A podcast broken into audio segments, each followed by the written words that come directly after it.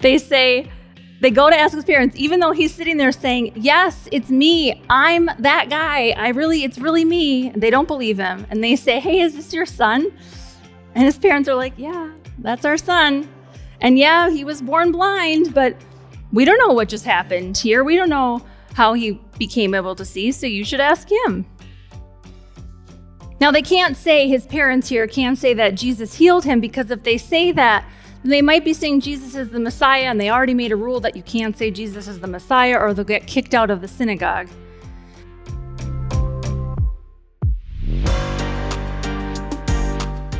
In 1990, so not that long ago, um, the United States passed the Americans with Disabilities Act, or the ADA, as you might have known it being referred to, which prohibits discrimination based on disability.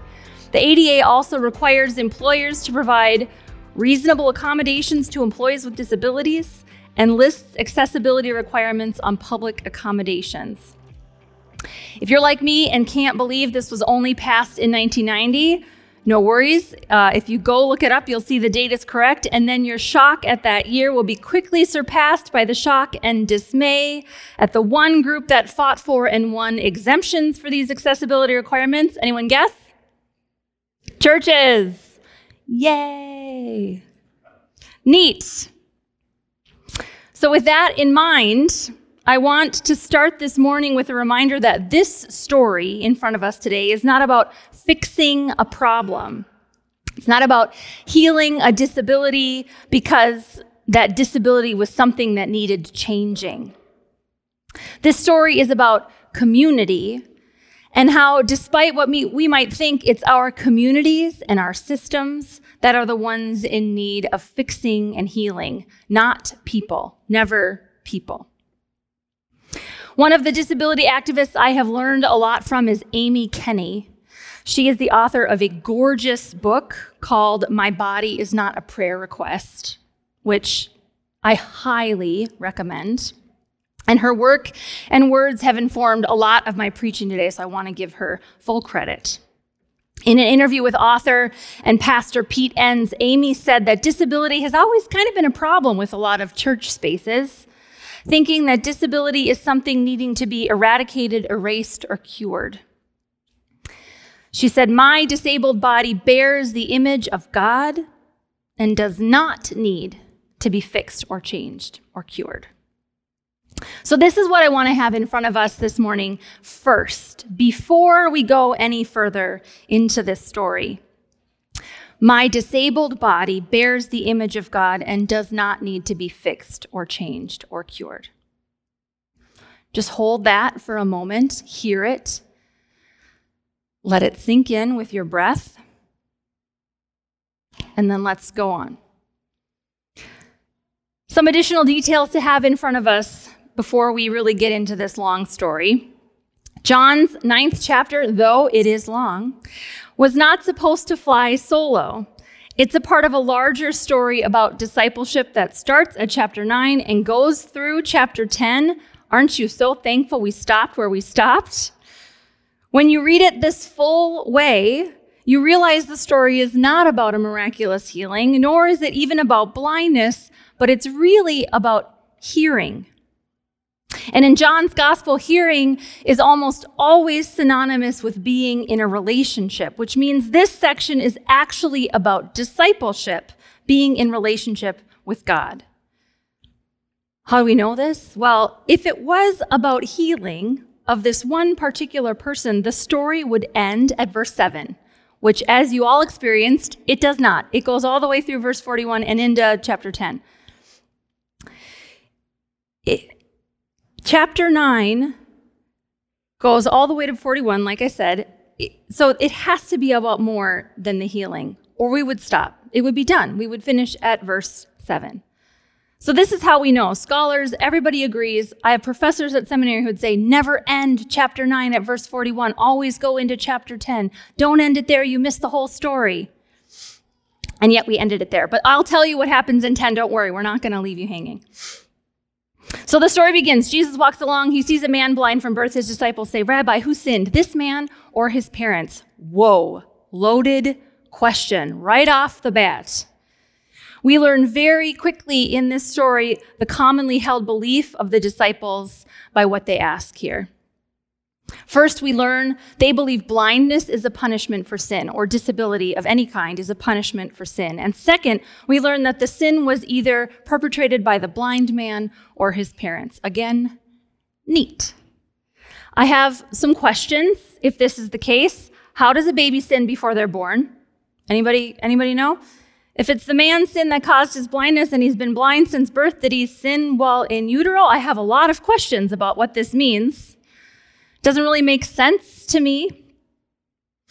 And are also those the only two options we have in front of us, just him or his parents being the problem? That feels awful either way, right? Parenting is hard enough as it is.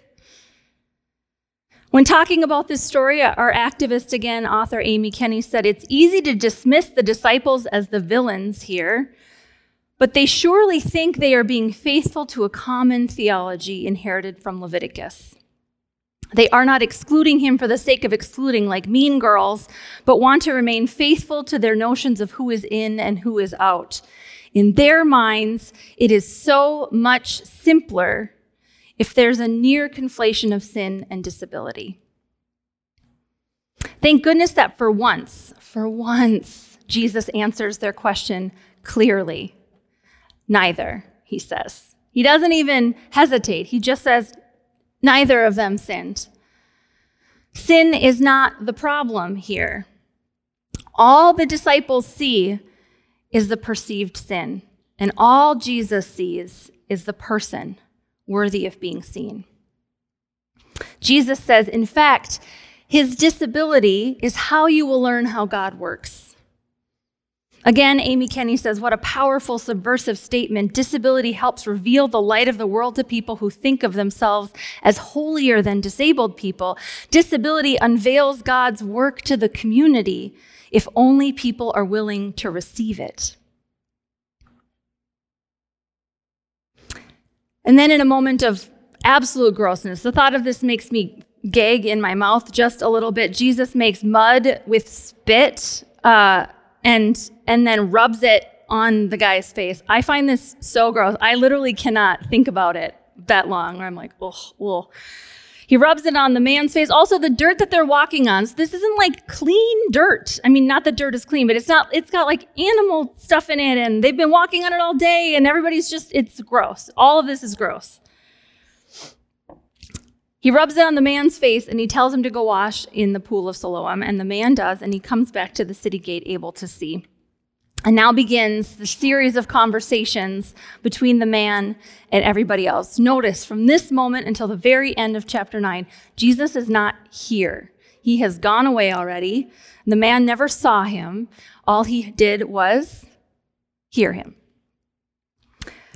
Uh, so he leaves, not even sticking around to see the miracle in action, right? And the conversations begin. The neighbors, who only know him as the blind beggar outside of the temple gates, see him and ask each other, Is this the same guy that we always saw outside of the city gates? And the guy's like, Yep, it's me, same guy.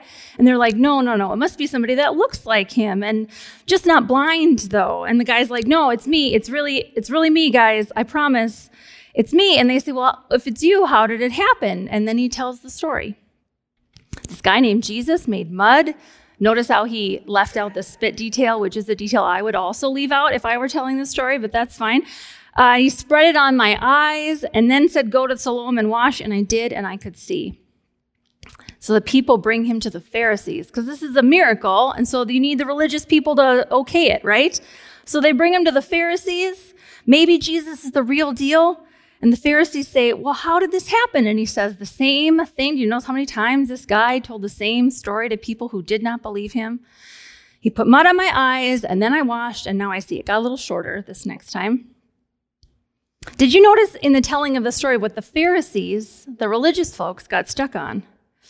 Not that Jesus healed, but he did it on the wrong day. He did it on the Sabbath. How dare he? Therefore, Jesus can't be from God because everyone from God would follow all the rules. Obviously, he healed someone on the Sabbath, which is not allowed. Therefore, Jesus is not the Messiah because the Messiah would for sure follow all the rules. And so, because they can't get past this one part, they go back to the first argument, which is this must not actually be the same guy who had been begging. So, let's prove it. Let's get his parents. This is truly wild to me. they say, they go to ask his parents, even though he's sitting there saying, Yes, it's me. I'm that guy. I really, it's really me. And they don't believe him. And they say, Hey, is this your son? And his parents are like, Yeah, that's our son. And yeah, he was born blind, but we don't know what just happened here. We don't know how he became able to see, so you should ask him. Now, they can't say, his parents here can't say that Jesus healed him because if they say that, they might be saying Jesus is the Messiah, and they already made a rule that you can't say Jesus is the Messiah or they'll get kicked out of the synagogue. And while that might not seem like a big deal to us today, there are literally churches around every corner. You just go to another church if you get kicked out of this one, right? Being removed from the synagogue was a full removal of community. They were out. So, out of fear, they absolve themselves of responsibility, pass it back to their son, who again has been saying he's healed and Jesus did it. He's been saying it for a while now. So the Pharisees go back to the man and they say, okay, give God credit for healing you because he healed you on the Sabbath, so he's obviously a sinner. And the man is like, listen, guys, I don't know what you're talking about, except that I was blind and now I'm not blind. That's the thing I know for sure. And they say, yes, but how? And this is when things get interesting, I think. If the drama up to this point wasn't enough, you can, this story is so visceral, you can feel it and see it and hear it. It's lovely. But this is where it really ramps up because this man has had enough. And who can blame him, right? He says, I already told you. I told you and you did not listen. Why do you want to hear it again? Do you also want to be a disciple of Jesus? Woo, those are fighting words. This next part, just everybody clutch your imaginary pearls right now because this is what the Pharisees do here. They say, How dare you? We are disciples of Moses, not this guy. And God spoke to Moses. We all know that. But who is Jesus? We don't know where he came from. We don't know what he's about. He definitely didn't get God speaking to him like Moses did. And then this guy says, You don't know where he came from, but he opened my eyes and you didn't, is what he's saying there. That he's like, I you got Moses, but I got this guy, and he did what you couldn't do. Just because you don't understand it doesn't mean it didn't happen. Just because you don't think I'm worthy doesn't mean I'm not worthy of notice for God. God wouldn't heal a sinful person, and yet here I am, healed. If this guy weren't from God, then he couldn't do these things. So maybe you're wrong. Just going to throw it out there, Pharisees. Maybe you're wrong about some things. Well, that was it for them. The Pharisees kick him out of the synagogue. That's it. He's out. He's excommunicated. He's out of the the chosen group, he's out of the community. Before I go on, I want you to just take a moment and notice how this man is viewed in the story.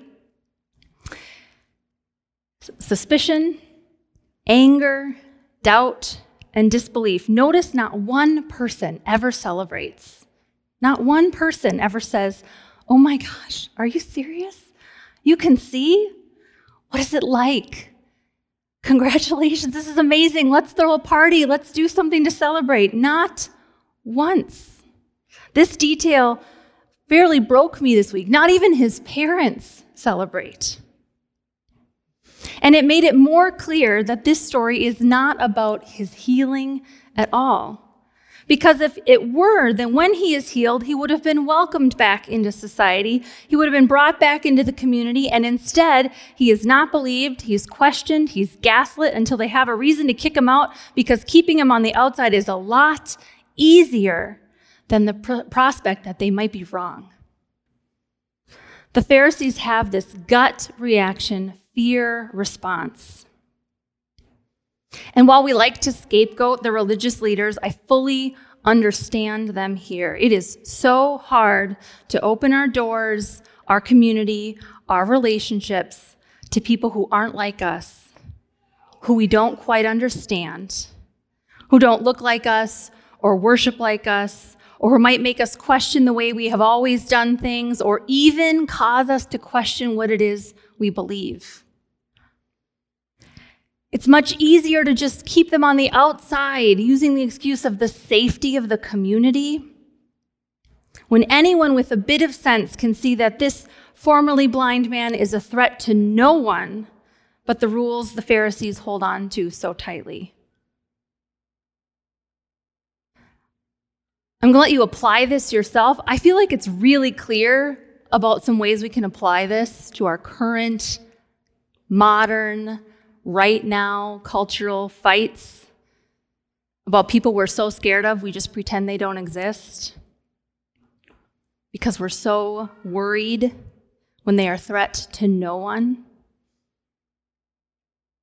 This story is about the community, the community who can see, who are not blind, cannot perceive God in their midst.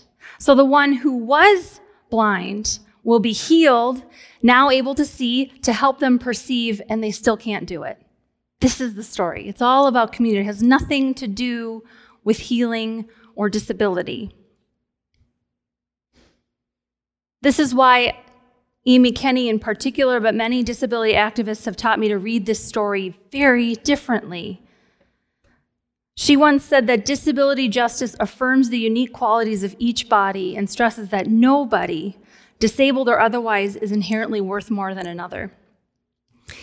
This sounds very similar to the notion of co flourishing and that idea of there being goodness between us and healing created when we have a community that is actually with and for one another instead of trying to erase or eradicate one another. What Jesus is doing in healing people is allowing for barriers to be torn down. That is beautiful. It's not that Jesus is trying to fix someone, but he is trying to heal the system that leaves someone on the outside. When we see the blind man as a problem to be fixed, we miss the point of this story entirely.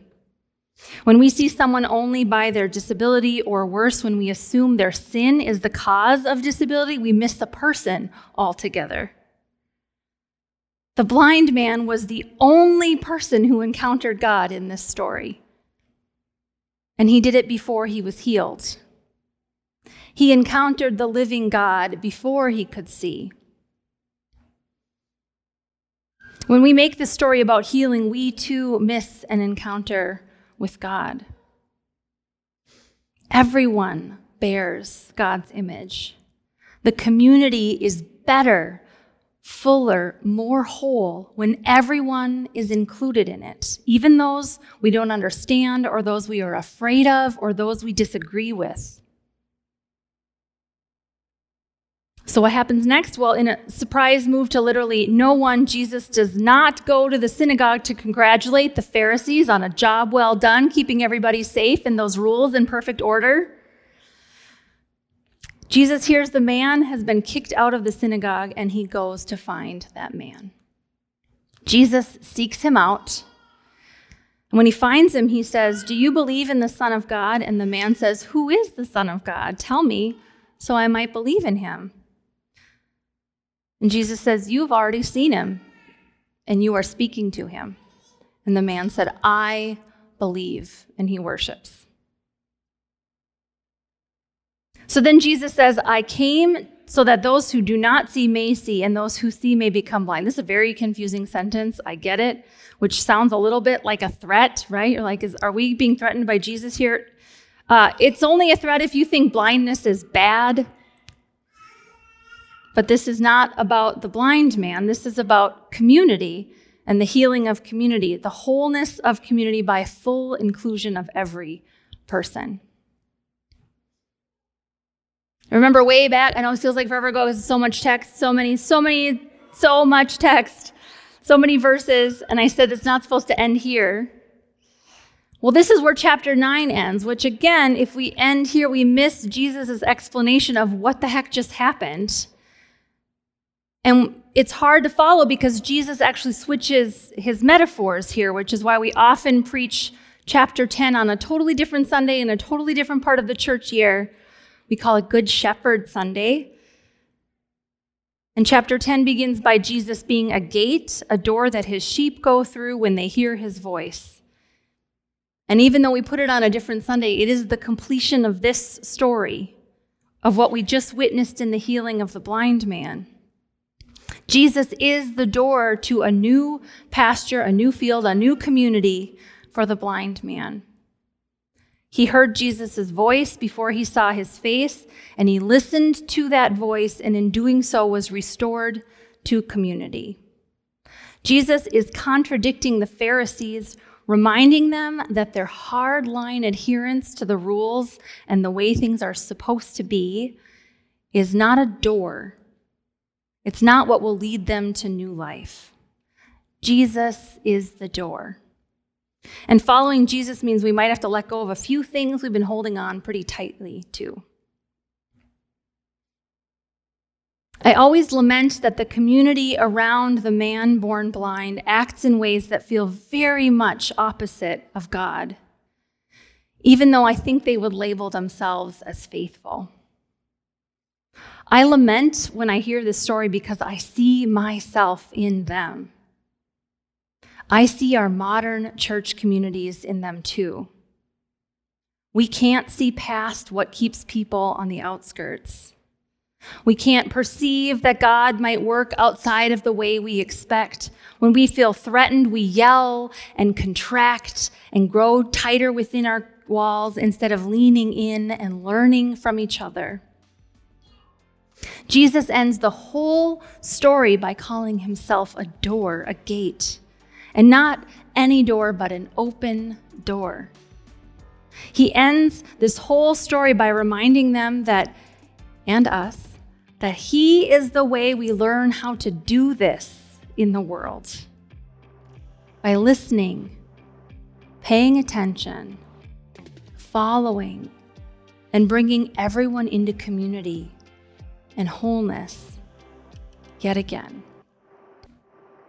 This story has never been about the blind man. It has always been about the healing and wholeness of the whole community. And we are in that process right now, the move towards wholeness. We are working on it. We are not perfect at it, but we are working on it. And part of that involves us opening our eyes, perceiving those on the outside, and inviting them in.